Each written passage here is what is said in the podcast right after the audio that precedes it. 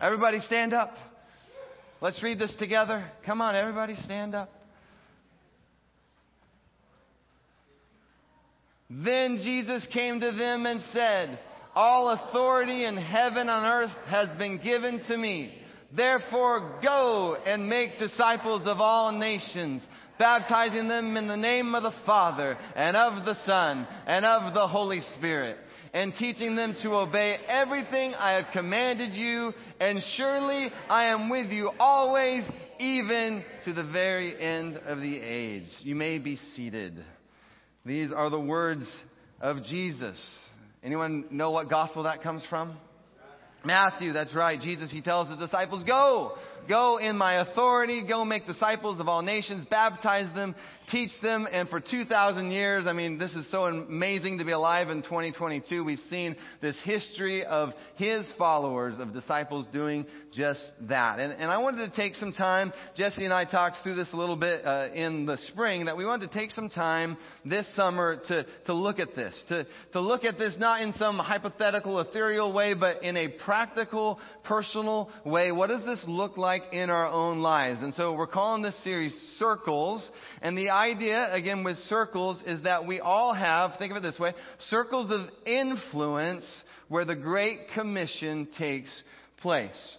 So we've got that inner circle of friends and family. And then you go a little bit wider, you have that circle, I would say, of influence, right? Circle of influence, maybe coworkers or your hairdresser or classmates or acquaintances, those types of people. Then you go to a larger circle and we're calling it strangers. Like, how do we talk with strangers? I, I think, by the way, as we've gone through the book of Acts, that's been modeled very well. But then you take that even further to the idea of world missions. How do you go out into this world, reach and love people with the love of Christ?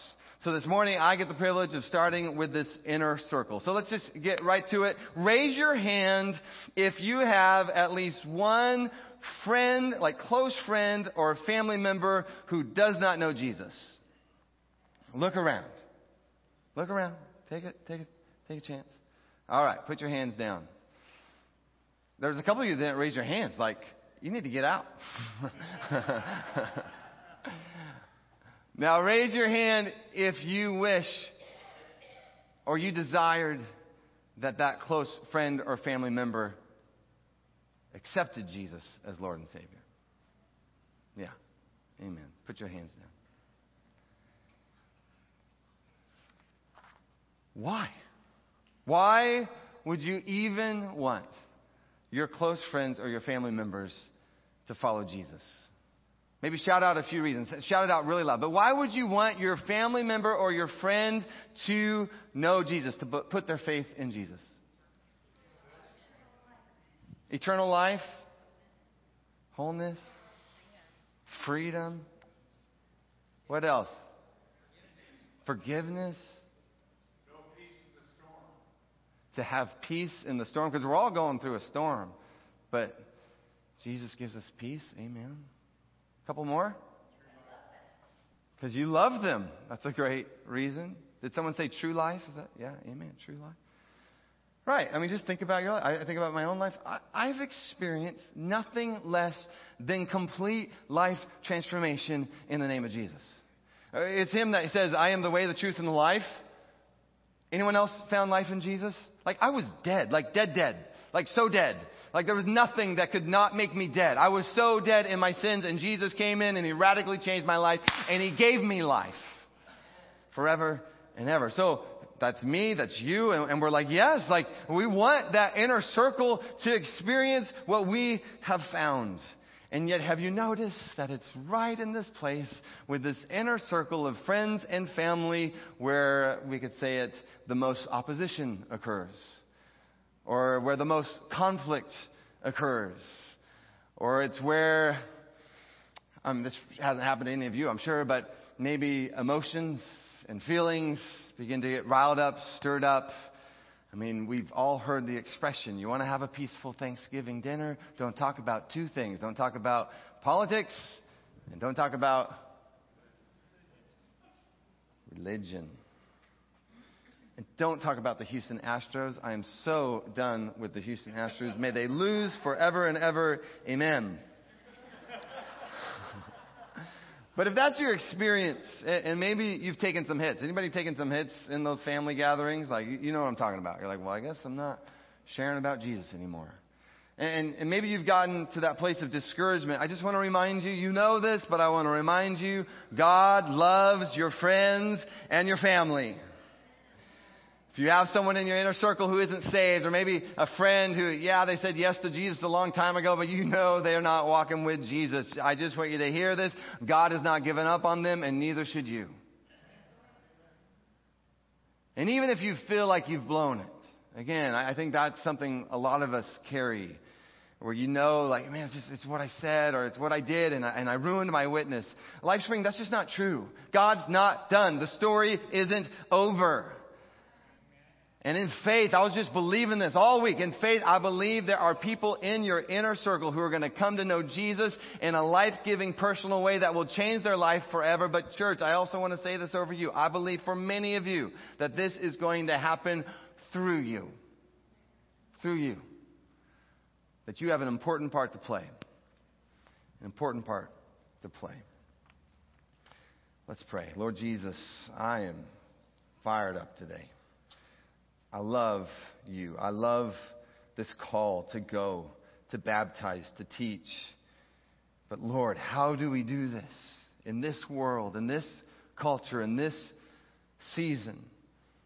Teach us today, by your word and by your spirit, teach us how to reach this inner circle of friends and family. Speak, we're listening. In your name we pray. Amen.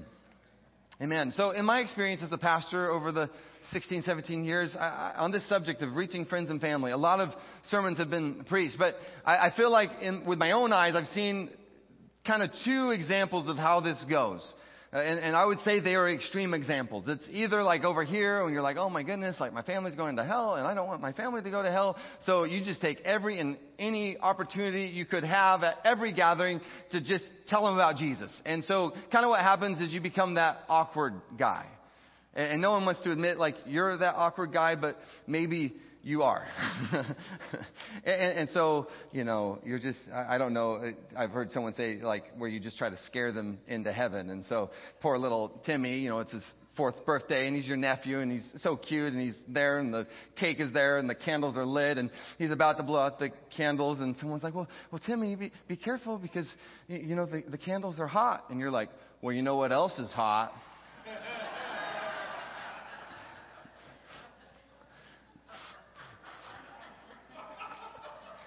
So there's that approach.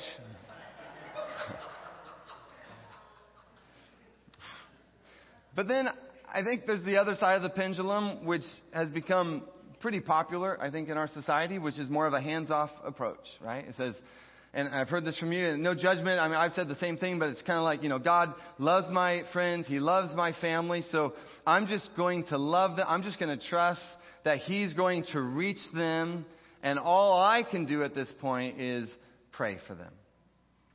Now, I think there's actually glimmers of truth in both of those extremes. But today, what we want to get to is really the heart of Christ, right? We want to get to, to the heart of Christ, the attitude of Christ in regards to fulfilling His great commission. And, and I think we got to submit both approaches under His lordship by the Holy Spirit underneath His authority to allow Him to teach us where we can capture His heart once again on this great commission to be his witnesses. I think it's important to remember that scripture tells us right at the beginning of John, I was just reading it this week. John, I think it's chapter 1 verse 14. It tells us that Jesus came and it really caught my eye this week that he came full of grace and full of truth. Isn't that beautiful? That's who your Lord and Savior is. He's one who is full of grace and full of truth. That's how he came to this earth. We know in Ephesians 4 it says that we're to speak the truth. We've all heard that, right? But we're to speak the truth in love. And so really today, before I get done with the sermon, uh, my heart is that we could get closer to that, right? That we could get closer to where our witness, our testimony is full of grace. It's full of truth, but also where we speak the truth in love. So I want to start with something that's kind of encouraging. Some of you are, I just can feel it, you're kind of squirming already. But think of it this way. Most of you, again, you raised your hands. You have a family member, you have a friend who doesn't believe in Jesus as Lord and Savior. If that's you, I just want you to hear this. You are in good company because so did Jesus. So did Jesus. In John 7 5, you, you guys know this, it says that his brothers didn't believe in him, right? Not even his brothers believed in him.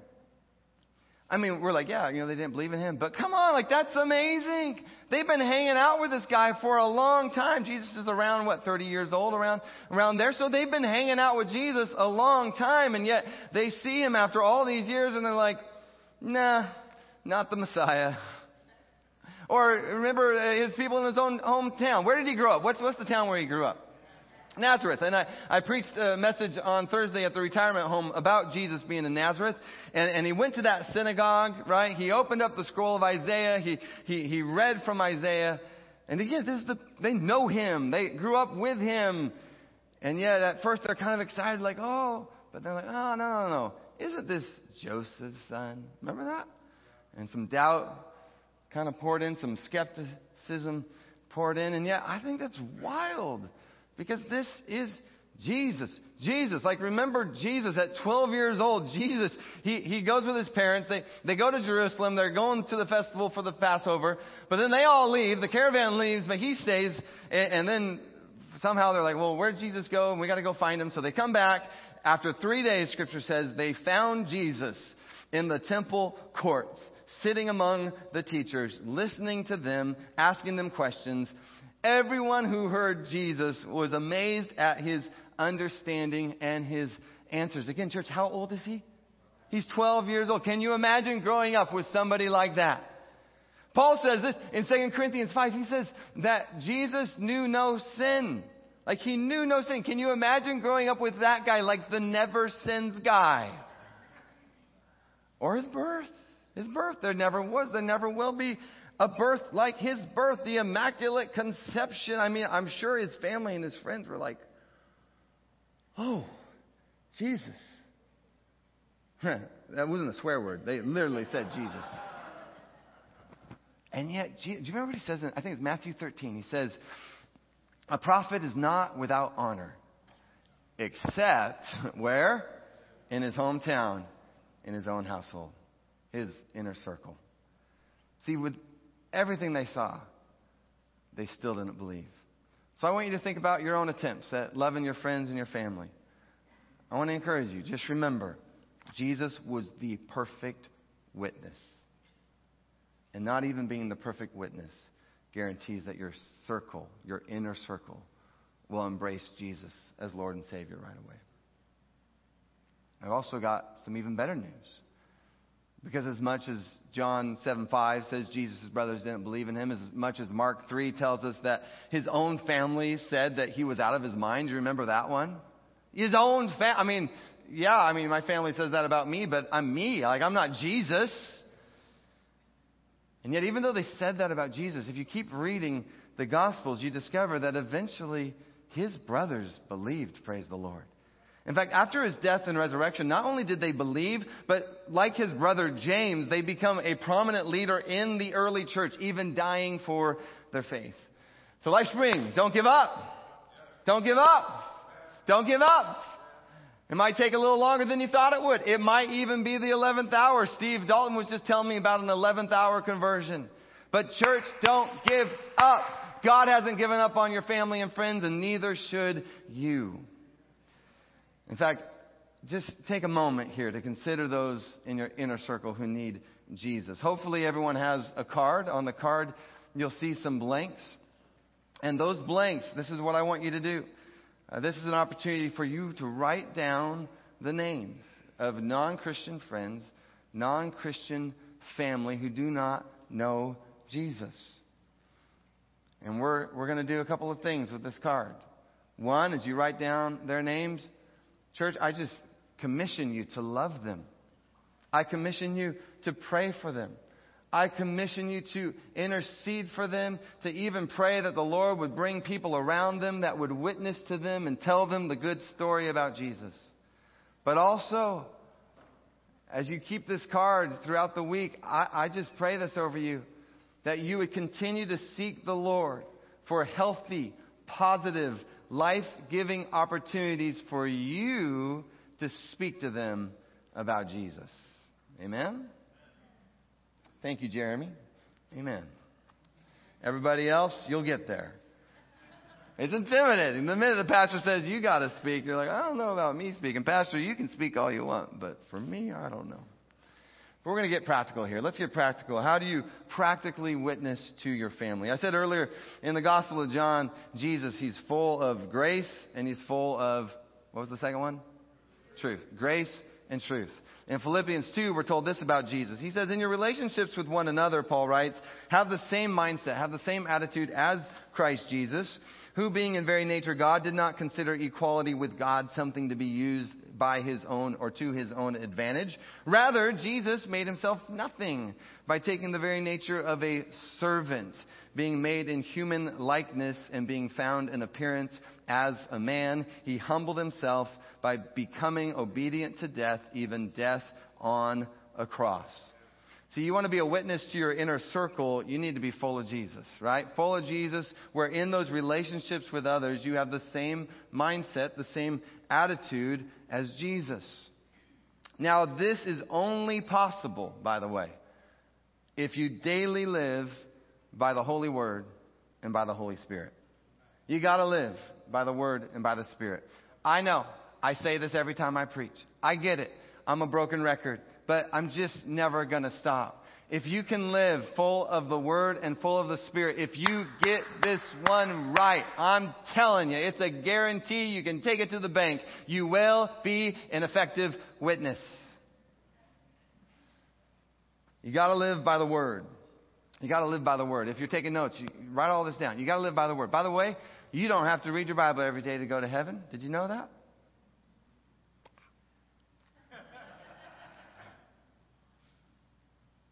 You don't have to read your Bible every day, even to be a follower of Jesus on earth.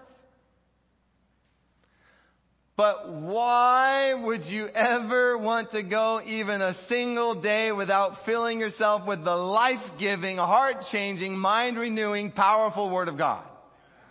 I mean, you brush your teeth, you take a shower, you put on clothes, hopefully you put on clothes, I mean, these are the daily rhythms of life.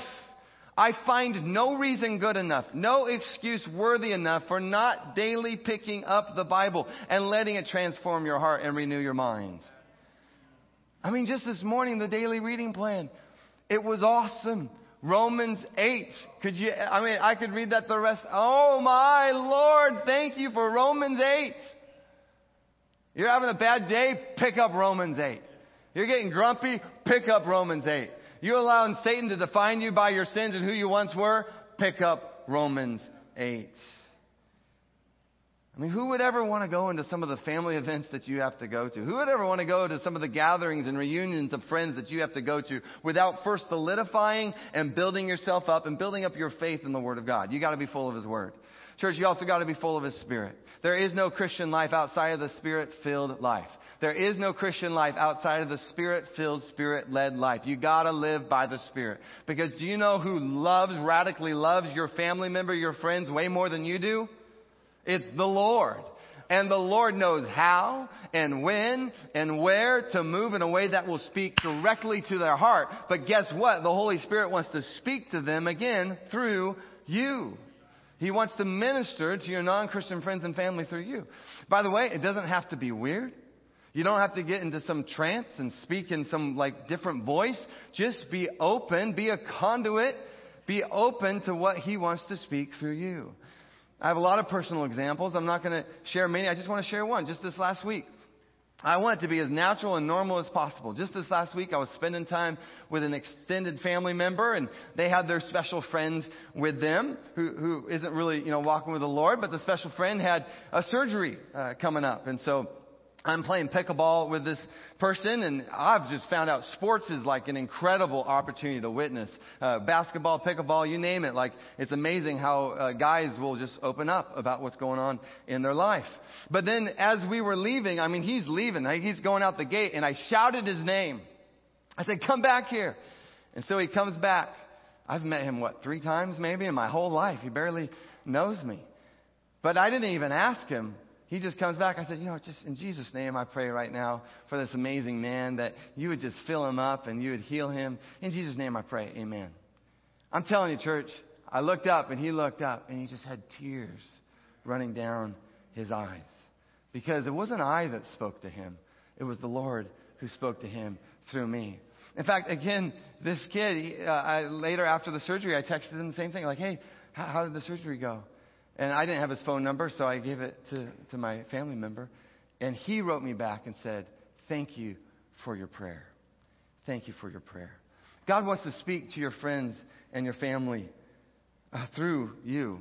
Even we had a family member with us as we went to Rainier on Friday. And just as naturally and normally as possible, I listened to the Bible uh, on the way up there. And I didn't make a big deal about it. I didn't make the family do a Bible study, but we had the Word of God just naturally flowing through that car, right? It doesn't have to be like a sermon. It can be simple. It can be subtle. It can be normal, praise the Lord. But again, for that to happen, for the people in your inner circle to experience Jesus through your life, church, you gotta be filled.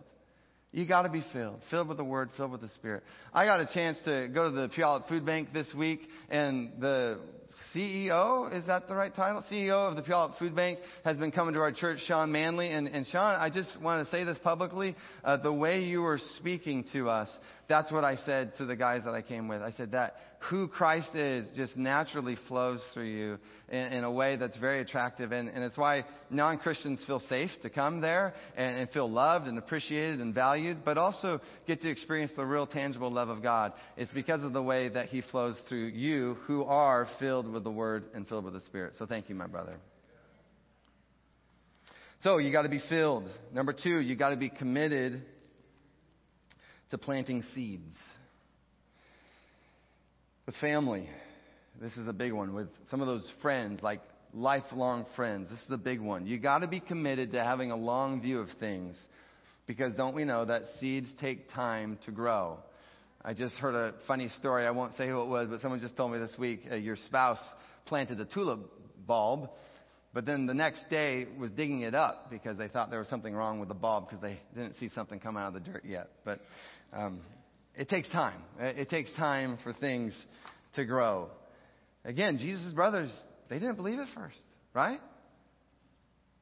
They didn't believe. They did they thought he was out of his mind. But I also would say this, they couldn't help but be influenced by what they saw and what they heard from Jesus through the years. You know what I'm talking about? Like, you can't ignore it. And that's the same for you. By the way, you are influencing your inner circle one way or the other. Does that make sense? You are an influencer, whether you like it or not, one way or another.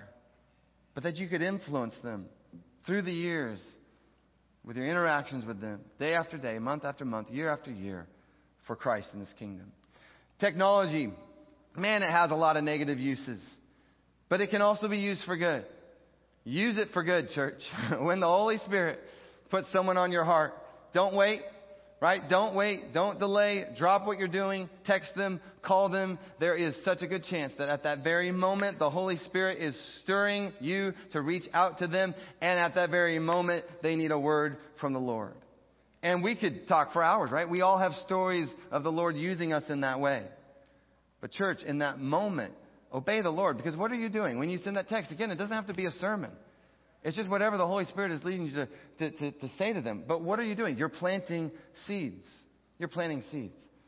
On a side note, I think this is even a soapbox. Ooh, this is going to be fun. If a non believer in your inner circle posts something on social media that you don't agree with, almost every time it's probably not appropriate for you to publicly attack them. and maybe they shouldn't have posted what they posted. But I'm just telling you, your public rebuke on Facebook is probably not the answer. If anything, maybe reach out to them and in private, right? And ask them for an opportunity to chat face to face, right? Whatever the topic is. Can we talk more about this? But even there, when you meet with them, instead of coming with your talking points, I'm telling you, one of the best things you can do is simply ask questions.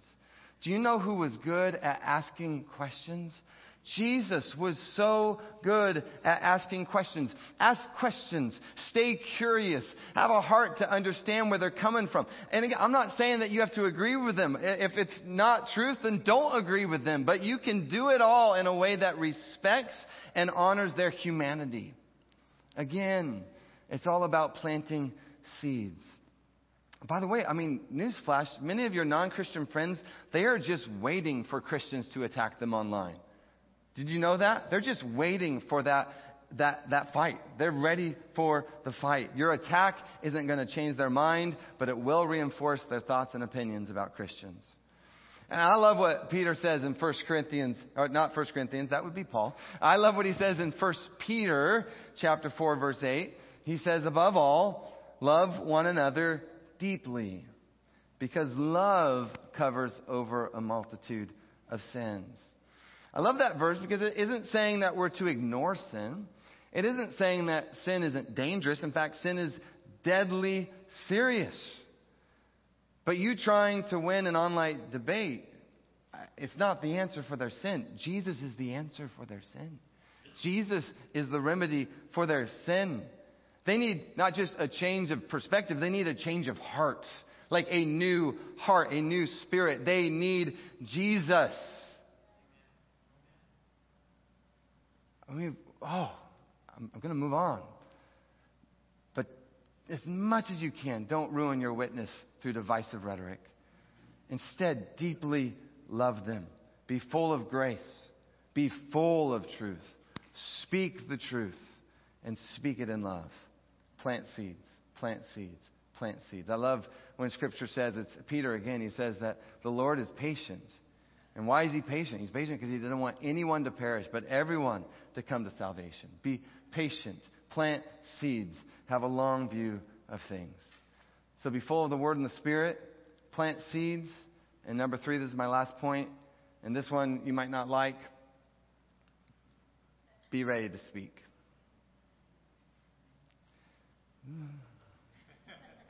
Right? I mean, that one can get us all a little nervous. But, church, come on. As much as you are not here to win a debate, you are here to tell your story, to tell and share the good news of Jesus. We're to testify, to give our testimony, to go and make disciples. It takes words.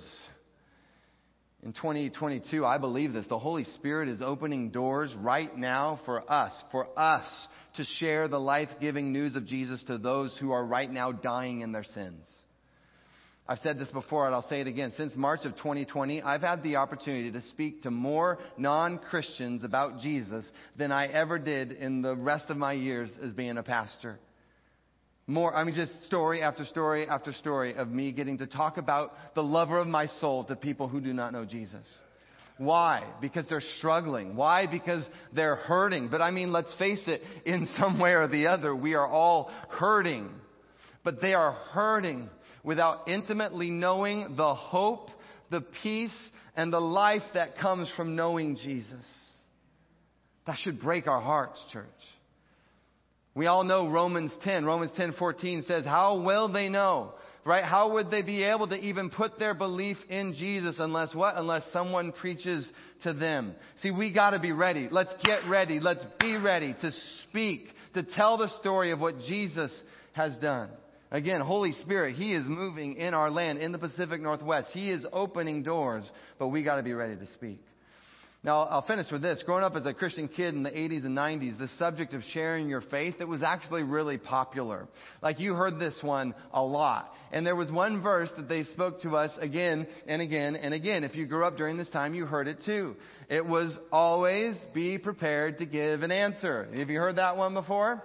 Like 80s and 90s. Like you just had to be ready to give an answer, which meant as like a 12 year old kid, you had to have an answer about everything. Like you had to have an answer about the dinosaurs. You had to have an answer about homosexuality. You had to know how the end times were going to go. And of course you had to biblically explain why Christians can't go to R-rated movies, listen to Van Halen, or kiss your girlfriend. Right? Like you had to have a biblical answer for everything. Pretty much you had to be a theologian with the perfect biblical answer for every topic known to man.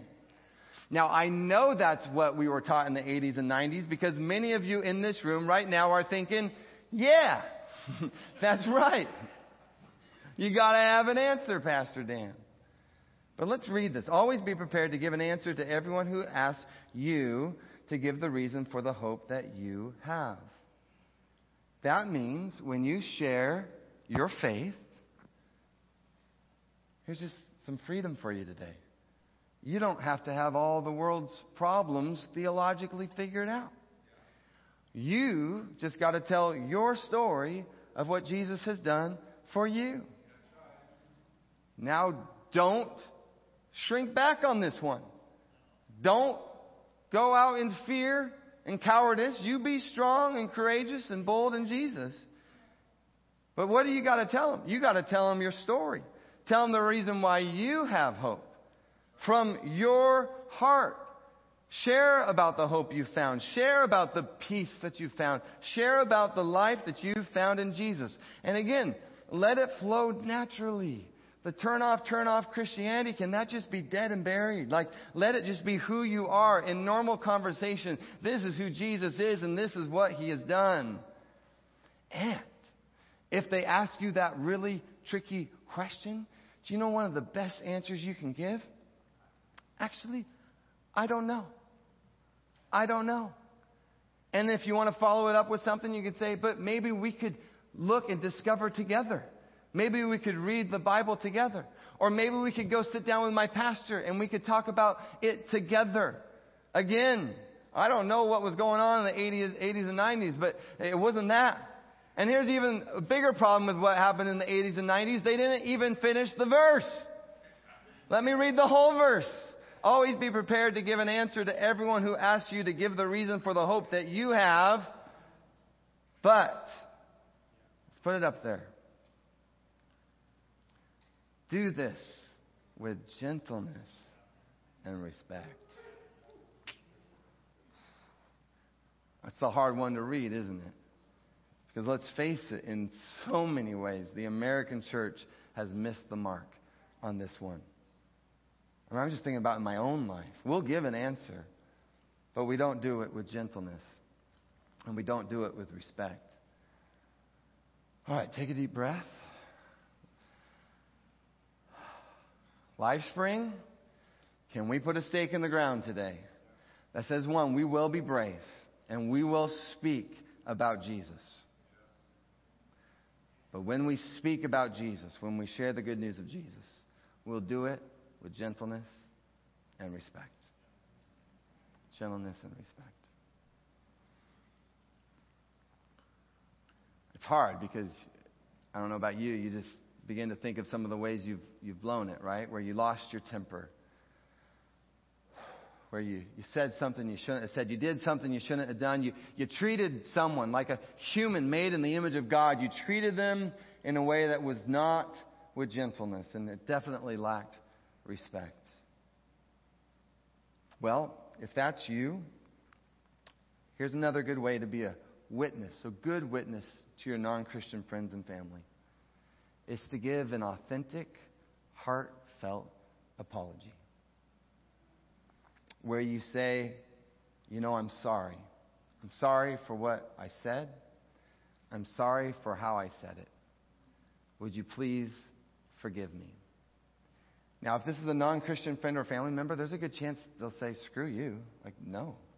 Right? Because they're not a Christian. But I'm telling you, again, it's up to them whether they forgive you or not. But I'm telling you, that kind of humility is so contrary to the spirit of the world right now. Come on, I hope you're hearing what I'm saying. That level of humility is so contrary to what is going on right now in our culture, in our society, that even your apology will be a witness to your friends and your family. So, again, be full of the Word, full of the Spirit. Plant seeds, have a long view of things. God's not done yet. Neither should we. Come on. But also, let's be ready. Get ready to speak about Jesus. I've been praying this a lot lately over people.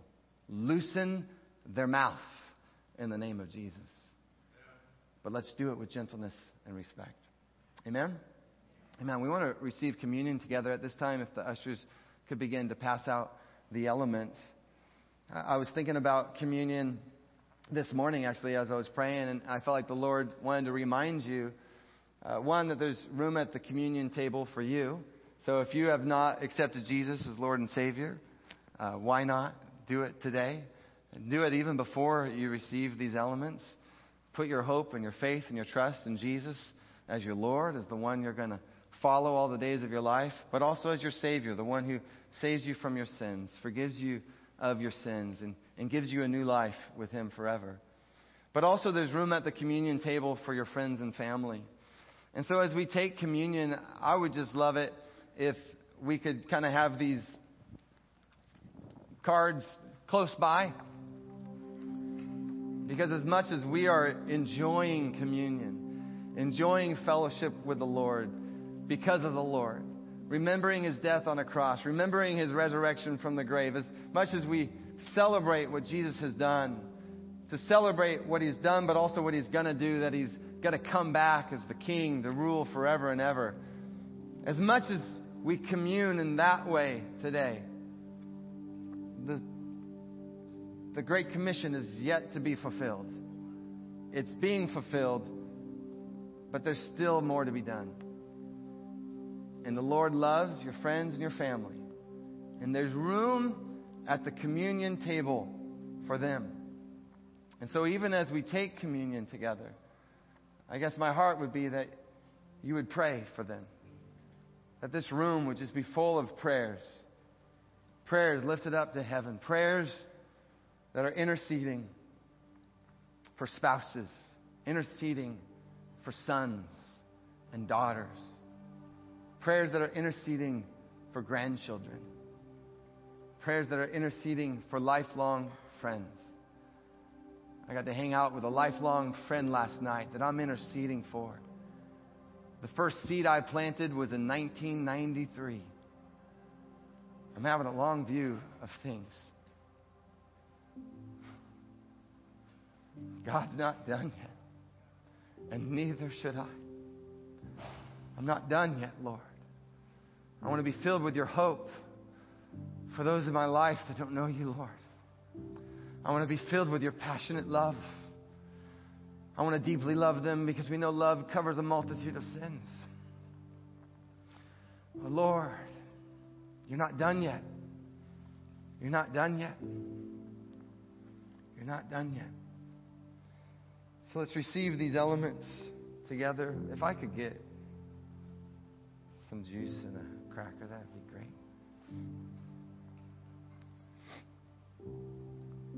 It's the body of Christ broken for us.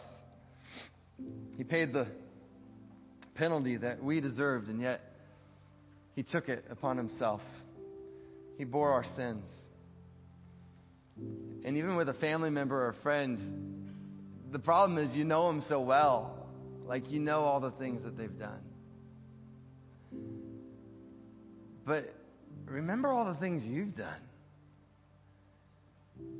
Paul, he's like the worst of sinners, right? The chief sinner.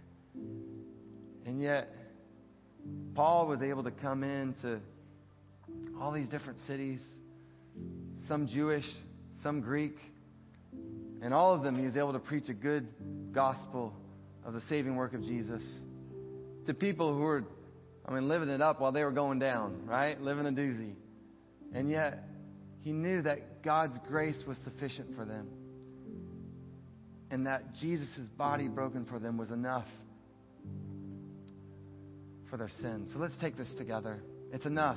It's enough. Jesus, your body is enough for us and everyone in our inner circle. And his blood shed for us. What can wash away our sins? Nothing but the blood of Jesus the blood of Jesus that not only covers our sins, but as we're told in the scriptures, take away our sins. The blood of Jesus.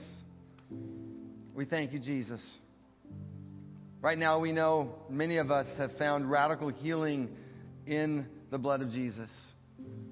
I don't completely understand that, but I know it's happened to me again and again where the Lord has healed me in ways that I don't deserve and yet I freely receive. Many of your friends and family need healing more than anything, right? They don't need a lotto ticket. They don't need a genie. They don't need a spiritual ATM in the sky. They need healing. They need wholeness.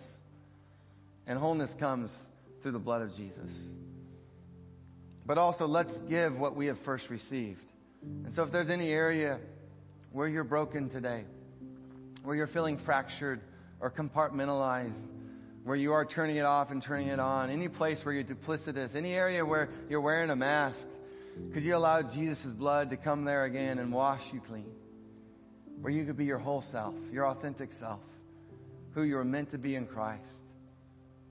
And may your friends and family see Christ in you, the hope of glory. So, Jesus, we receive knowing that what you've done for us is enough. Thank you, Jesus. Amen. So, church, would you stand?